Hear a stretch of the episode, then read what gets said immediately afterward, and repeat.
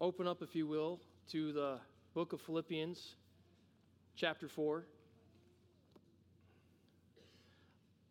I am starting a new uh, series on gratitude, and it's going to be three weeks. So, today and two more weeks coming gratitude, how the Christian ought to live, how the Christian ought to think about these things, and demonstrating a life of holiness to the world and in gratitude for what God has done.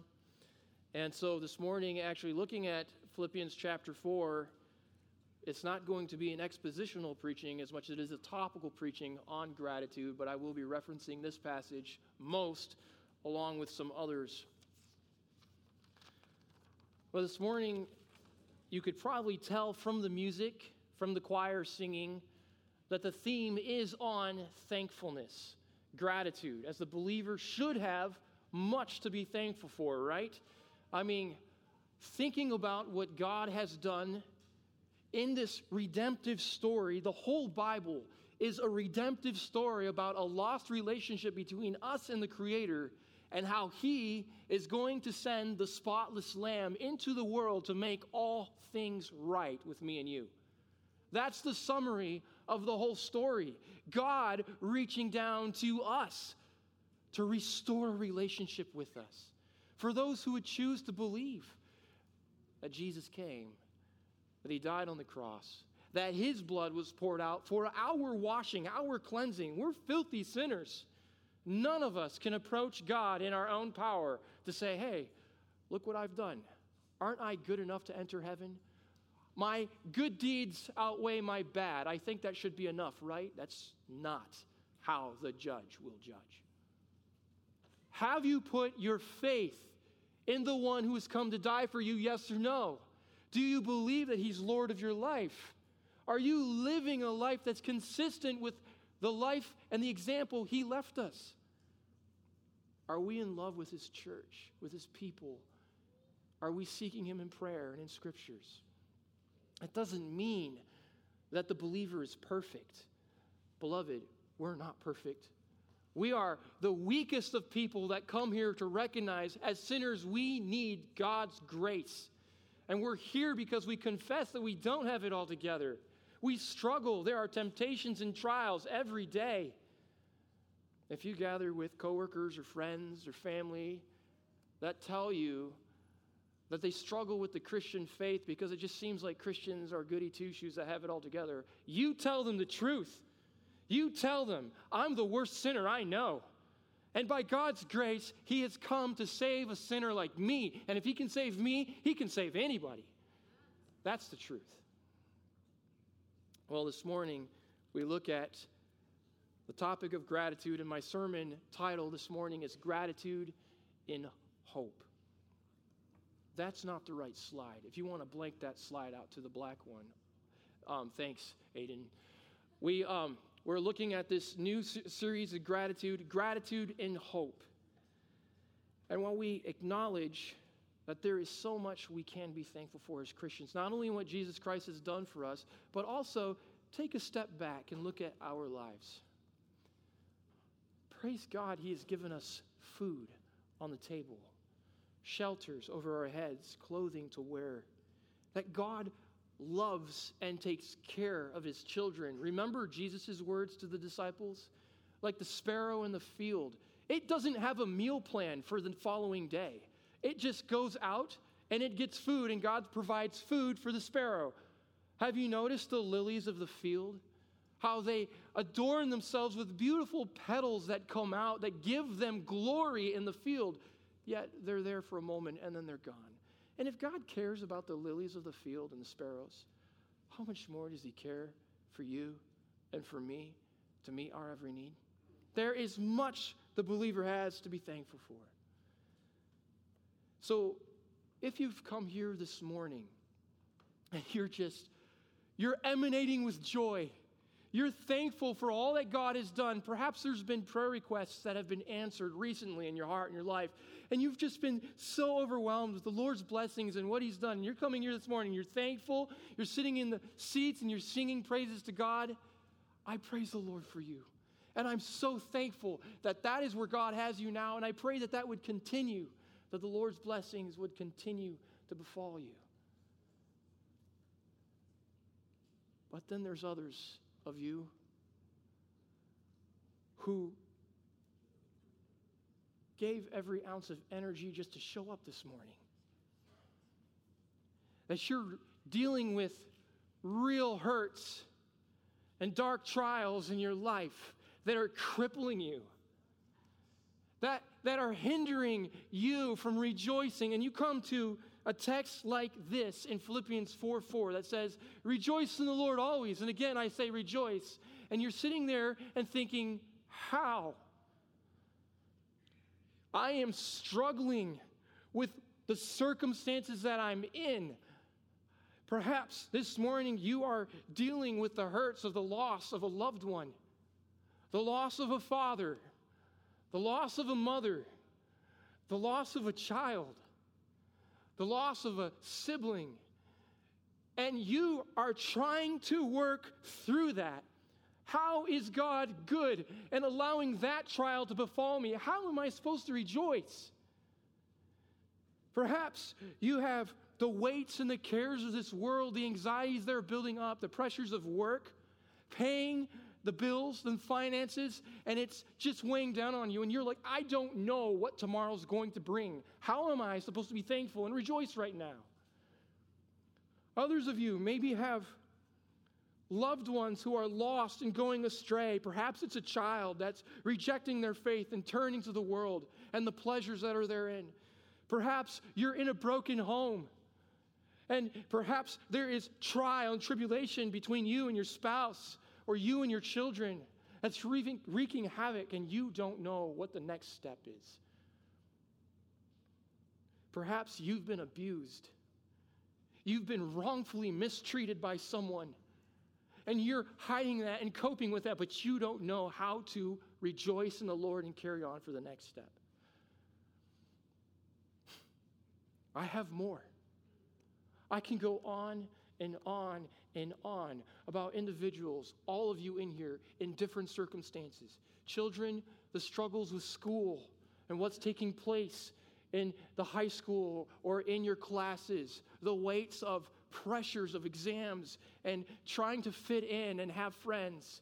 For those of you who are single, maybe it's the consistent prayer that God would provide a spouse, but up till now, He has not answered that prayer, though it's been years, and you're wondering when He's going to answer that, and you're trying to find hope and joy in the Lord. For you who are elderly, perhaps it's the pains of getting up in the morning and just getting ready for the next day and all the struggles that you have with that and moving around. And perhaps it's you who are sick and you're struggling with something that is debilitating you, whether it's a physical ailment or a cancer. Rejoice in the Lord. I know it's not a really great way to start a series on gratitude, but at the same time, I think it's very good for us to think through these things. That while we can come to the Lord and rejoice, and while I do have a message of hope for you this morning, I do,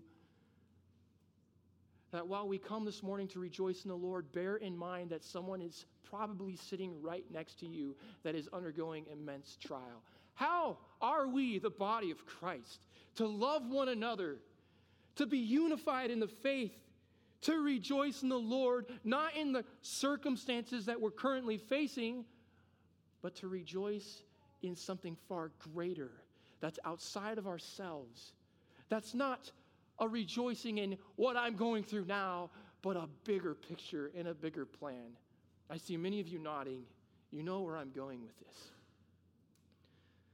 So, as we jump into this text, let's try to just really basically understand what does Paul mean when he's writing to the church at Philippi. This is the epistle to the Philippians. It means it was a letter written to a specific church, a specific group of people.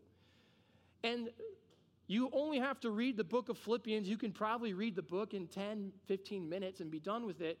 And you'll note that the theme of rejoicing in the Lord is actually it's there all over. Rejoice in the Lord. Find joy in the Lord. Rejoice in the Lord. And he praises the Lord for them. Paul's writing, I'm thankful for you. You of all. Like he says in chapter 1 and verse 3 I thank my God in all my remembrance of you, always in every prayer of mine for you all, making my prayer with joy because of your partnership in the gospel from the first day until now. And I am sure of this that he who began a good work in you will bring it to completion at the day of Jesus Christ. What's the hope? The hope isn't in their current circumstances, the, the rejoicing isn't in their current trials. It's that one day you're going to get home. That's our hope. So, Paul says, Rejoice in the Lord always. And again, I say, Rejoice. Okay. Here I am this week studying this passage, and I'm thinking, I've got to preach this to you. And I'm struggling myself with trying to understand and grapple with what's taking place here because I don't know if we humanly have the capability to rejoice in every circumstance. We are emotional beings that God has created. We feel, we, we know emotion. God Himself knows emotion. And when circumstances befall us, there will be times of mourning and weeping and loss. Now, can you imagine how devastating it would be if someone sitting next to you lost a loved one and you walked up to them and said, Rejoice in the Lord. Hey, be thankful. Be, look at everything that God has done in your life. Just, you just have to buck up and find the goodness and the positivity in this life. That would be catastrophic. That would be damaging to them. What does Paul say in Romans 12? Rejoice with those who rejoice and weep with those who weep. Oh, there's a time of mourning. And Paul's, Paul's, as much as he's commanding to rejoice in the Lord here, he's also commanding to weep there. Weep with those who weep. You have people among you that are struggling, that made it here today by a thread. Do you know who they are? Are you asking one another how you're doing and being honest with each other?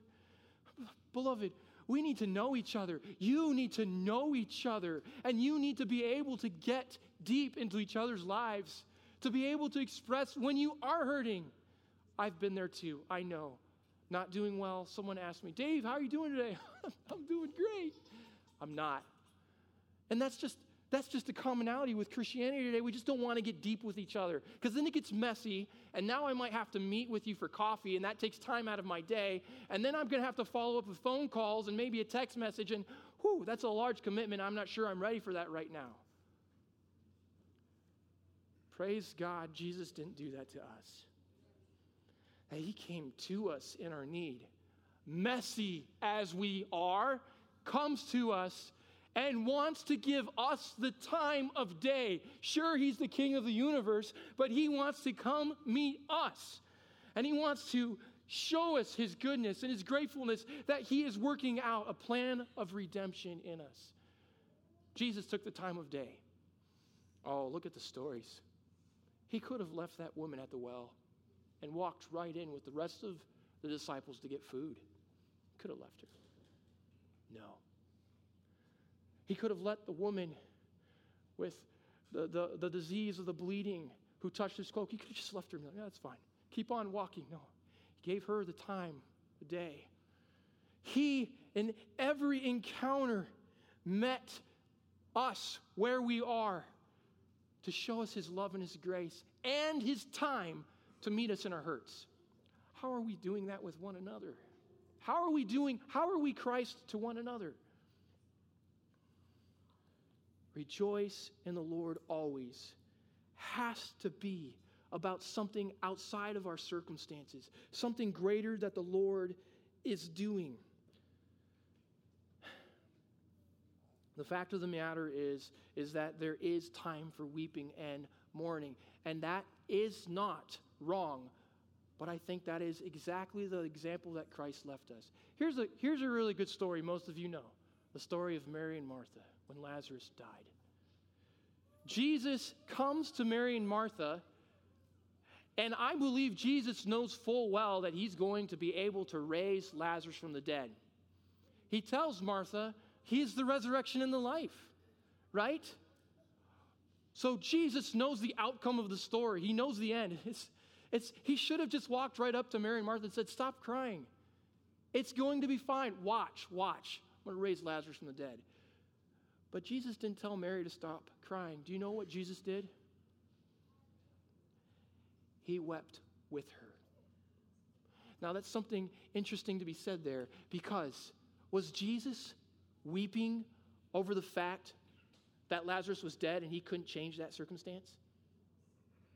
He already knew the end of the story. So, why on earth did our Savior cry?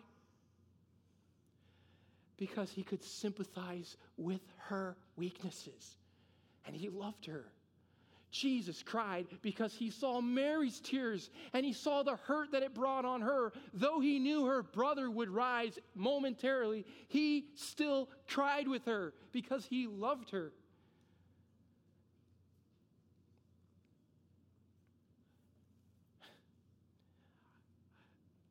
Since then, we have a great high priest who has passed through the heavens Jesus, the Son of God. Let us hold fast our confession, for we do not have a high priest who is unable to sympathize with our weaknesses, but one who in every respect has been tempted as we are, yet without sin. Beloved, when you hurt with the trials and difficulties of this life and you are struggling to find joy, you're struggling to find thankfulness, our Lord knows and He weeps with you over the circumstances that you're in, although our Lord knows one day it will all be made right. All of these things shall soon pass, yet He is still with us in the fire. We have an amazing Savior. We ought to rejoice and be thankful in the fact that Jesus Himself is with us in every trial, that He feels the hurt and the pain, and He's willing to go through that with us. More than that, let's remember Gethsemane. When Jesus wept because his soul was vexed, he was under great anxiety. It says that he wept in the garden. And do you remember what he said? He said, Father, let this cup pass. What he was saying was, Father, if there's any other way we can do this and come out with the same result, please, let's do it another way. If there's any other road we can take to still have this same outcome, please. And the God the Father said, Nope, it must be this way. So Jesus, weeping, as it were, great drops of blood, his soul vexed being under such anguish. It tells us in Hebrews 12, 2, that for the joy that was set before him, endured the cross, despising the shame, and is seated at the right hand of the throne of God. Wait a second. I'm not seeing joy in that circumstance. Look at Jesus in the garden. That was anything but joyful, right? What joy is he talking about? What joy could Jesus possibly have experienced when he was under such great anguish? And this is the point. In our day, we have taken the word joy, rejoice in the Lord, and we've construed it and mixed it up to make it equal something of good feelings. What does it mean to rejoice in the Lord? What does it mean when we see this passage? To be thankful, it means that I need to be filled with butterflies and roses every time I'm, I'm thinking of the Lord. Every time I'm in a circumstance, I need to just have all these pleasant feelings. And I'm not going to allow sorrow into my life. I'm going to suppress that. I'm going to push it out. I can't have negativity. I need positivity. And that's what rejoicing in the Lord means. Well, folks, that's not how Jesus rejoiced in the Lord when he was under anguish, trial. This means this is the point I'm getting at. You can have joy deeply embedded into your heart in the midst of pain, tears, loss, circumstances that are devastating to you. You can have joy, but it's not dependent on you. It's dependent on the Spirit of God living within you. If you want to have joy, even in the midst of the most difficult circumstances, it's a joy that recognizes one day I'm going to be home. Rejoicing in every circumstance does not mean I'm going to rejoice right now in this dark trial. I'm going to be thankful that I'm undergoing this difficult trial and I'm just going to try to muster up positivity within me. No, rejoicing in the Lord means it really hurts right now. But God, I know you're going to free me from this someday. And when I'm finally with you, there will no longer be loss. There will no longer be pain. There will no longer be suffering. There will no longer be darkness or trial, but forever in unity with God, our Savior, we will know the joy of the Lord. So, with that, we recognize that this joy has to come from God Himself, revealing to us the greater picture and the greater plan.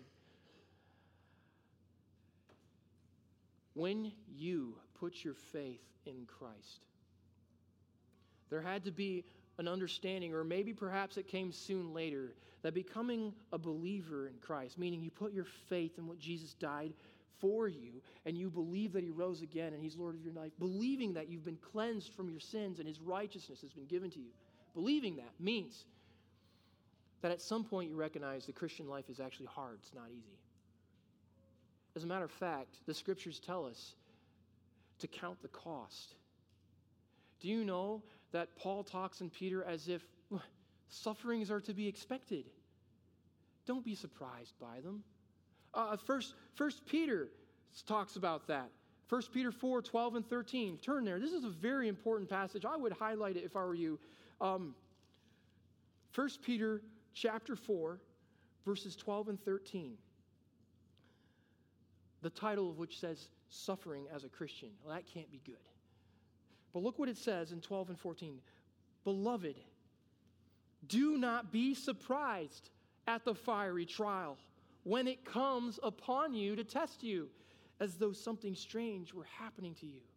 Like, what is going on? Why am I feeling these trials? Why are these tribulations coming upon us as Christians? Aren't we God's children? Shouldn't we be delivered from this?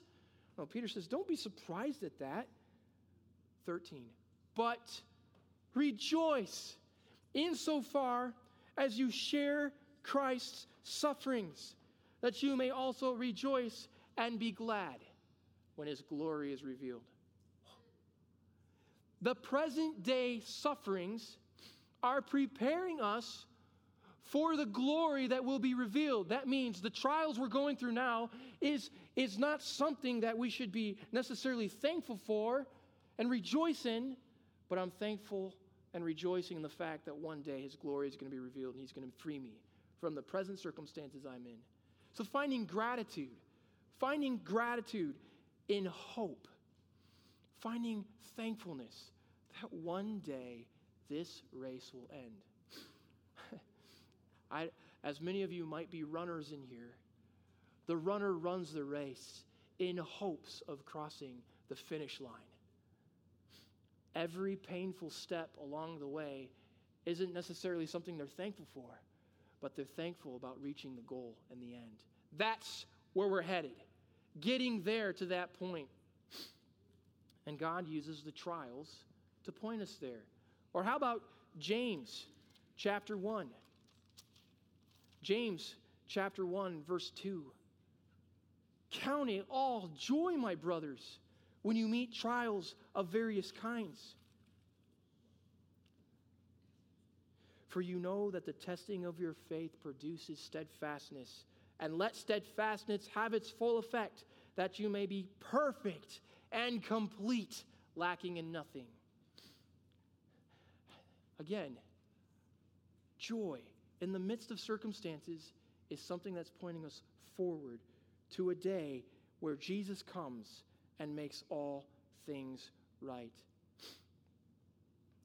Paul goes on to talk about lifting these things up in prayer to the Lord. Do not be anxious about anything, but in everything, by prayer and supplication with thanksgiving. I'm back in Philippians 4 now. Let your requests be made known to God. Have you ever been in a predicament, or maybe you're currently in a predicament right now, where you've been praying and praying and praying and praying and praying and praying, and it doesn't seem like God's answering? circumstance you're in. You've been following the pattern that Paul's laid for you. I am laying these things before the Lord. I, I have been faithfully. I've been casting my anxieties at his feet, and I've been praying and praying. And David, he's not answering. And what happens is at times, if we're not remembering the ultimate picture of what God is doing, He's drawing us home. But if we're focused on our circumstances and the fact that God's not answering, all of a sudden a seed of doubt can be planted in our minds. Is He listening to me? Come on, I've, I've thought that before. Does, does He hear my prayers? Does he, does he enjoy it that I'm suffering? Does he, is he thinking that this is, this is all part of the plan, that he wants me to hurt? No. That's not our Savior who looked at Mary and cried with her. That's not our Savior. What he is doing is he is drawing us closer and closer and closer to him in a relationship that we don't even see fully right now. Beloved, every prayer you pray is not in vain. You are calling out on a Savior and you are telling yourself He's going to answer. He will answer. I don't know why He hasn't yet, but He will. I believe it. But I'm struggling. Yes. This is the Christian life. You have been praying for so long, and indeed, one day He will answer your prayer. Remind yourself of that. He is listening. He does hurt with you. And one day, when you finally sit down at his table and he gives you the food and he pours the drink according to Psalm so that it overflows, he wants you to know I heard every prayer. Not one was wasted. And look at what I've done. I've brought you home. This is what it's all about. You were wanting things done your way, but you failed to see that I'm doing my things my way. For God's ways are higher than ours, His thoughts are above our thoughts. And we can pray in a way that we want God to answer because we think this is what's best for the circumstance we in we are in. But we must surrender everything to the Lord and recognize His ways are best. Can we be thankful for that?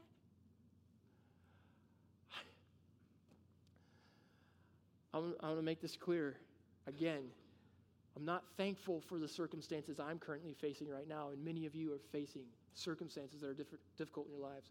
But I'm thankful that one day all of this will end. Right? That's where I'm going to place my hope and my joy. I don't care what, what anyone in the world has to say regarding, well, that doesn't seem right, or you need to be living your best life now. I don't care what they have to say. I am putting my hope and my trust in the next life. That that's where I'll experience glory, that's where I'll experience healing, and that's where sin and doubt will never again creep into our minds and our hearts. That's the peace, as Psalm 23 talks about. He lies us down in the green pastures by the still waters. He leads us in paths of righteousness for his name's sake. Look forward to that day. Keep that picture, that imagery of Psalm 23 in your mind, and rejoice that one day it is coming. And I would, I would argue every day it is coming closer. An application closing here. This has been a difficult, difficult sermon for me to relay to you. I hope, though, that we can place our trust and our hope in something greater than the circumstances we're facing. That we place our trust and our hope in a loving Savior who sympathizes with our weaknesses and a loving Savior who is going to bring us home. And in those two things, I can take a step back now and say, okay, I trust you. I don't know how he's going to make all this right. I don't think any of us know how he's going to make all this right. But at this moment in time, I am actively choosing to say, I trust you. It's outside of my control. I don't have power over this. God, I trust you. And if you say you're going to complete the work which you have begun in me, okay, let me rest in that. Let me find peace in that, that you are working. Here's a couple of things that I'm thankful for. I'm thankful for the church. I, I'm thankful, of course, for the universal church, all the saints who have gone before and will come after. But no, that's not what I mean right now. I am thankful for you, the church, for Ventura Baptist Church. There are so many other churches in this area, but God has placed me here with you, and God has placed you here as well. When we get to heaven, it's not like we're going to walk through heaven's gates and God's going to do a, a mind sweep where we're just going to forget everything in the past. No, we're going to look at each other and we're going to remember each other. We're going to recognize each other. And I will argue, we're going to remember all of the trials that we went through praying, those sleepless nights, the discipleship group studies, the encouraging and exhorting one another in the faith, the constant reminders that we needed Him around the Lord's table, all of that is going to come to mind, and we're going to praise God that He brought us home through you, the church. Brothers and sisters, look around at each other. God is using this church to help you get to glory through edifying one another, strengthening one another, calling out sins, encouraging one another, through church discipline, God's using this place to help us get to glory. We're going to remember that. And we're going to see how God has used this church and be thankful for it. Be thankful for it, Ventura. And that leads me into true accountability, even with church discipline. I never knew true accountability until I came to Ventura. I cannot speak highly enough about it. And it's not Ventura in the name, and it's not even the people. It's a desire to follow God's word here. I found true accountability here. That that called me in my personal life to repent from sins, to put them away and run after God. That this desire to seek for godliness and holiness. We're weak people. We struggle with sins. But you know what we need? We need one another to help us along this path. You need one another, encouraging one another. And by God's grace, we will get to glory. So I'm thankful for the means of accountability here. I'm thankful that our church prizes that. Keep seeking that, keep growing in that. I'm also thankful for prayer. I will tell you right now, there are days through the week that prayer is extremely difficult for me. I don't know if you can relate with that, but there are times when I set aside time to pray and I go to pray and I feel the battle. I feel like my mind is just spaghetti going all different directions. I got to send that email out. Oh, I, f- I forgot to call them back. Oh, I have to do that. I have to move money. I, I, all of these things fill my mind. And I try to tell myself, David, focus on the Lord right now. You need Him. And I start to pray, and within seconds, my mind is distracted again. And I've come out discouraged at times with the war in praying. Why is it so tough? Why is it so hard? Why can't I find thankfulness in the times to pray it? There are times when, well, it's just difficult. And then it hits me. What soldier takes his rifle, runs into battle, and expects it to be easy? Aren't we at war?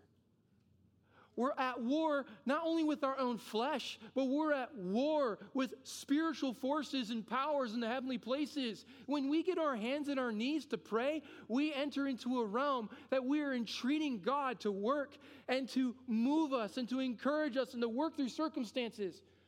Beloved, we're at war. Of course, it's not going to be easy, David. It's going to be very difficult. Does that mean I should stop?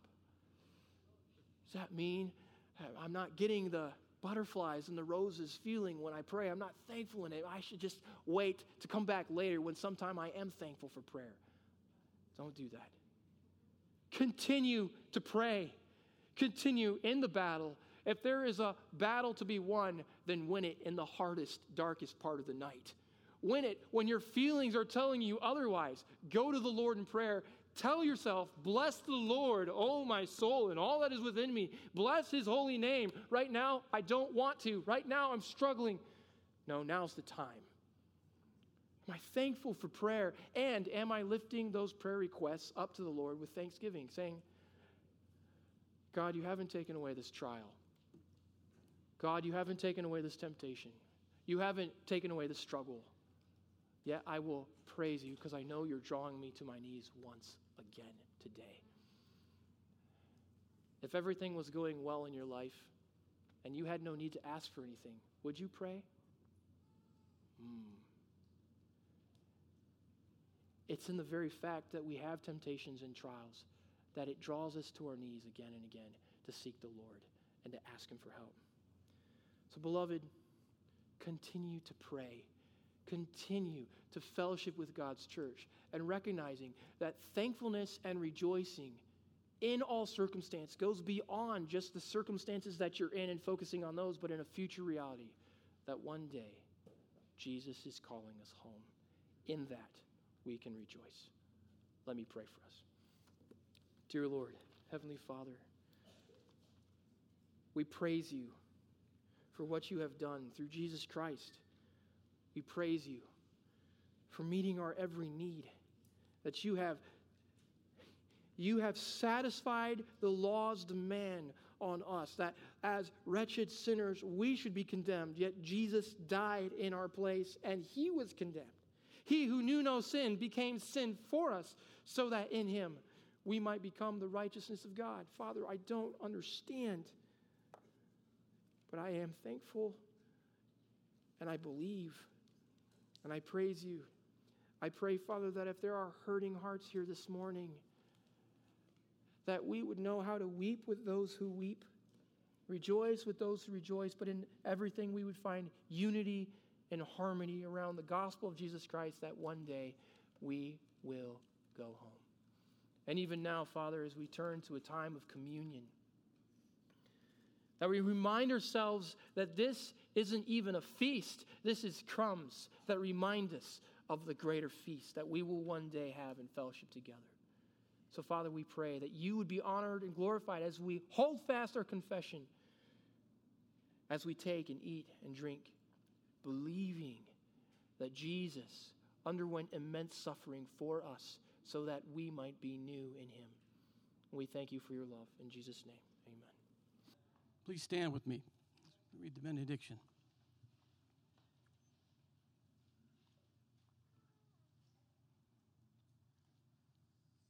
The grace of the Lord Jesus Christ and the love of God and the fellowship of the Holy Spirit be with you all. Have a great week.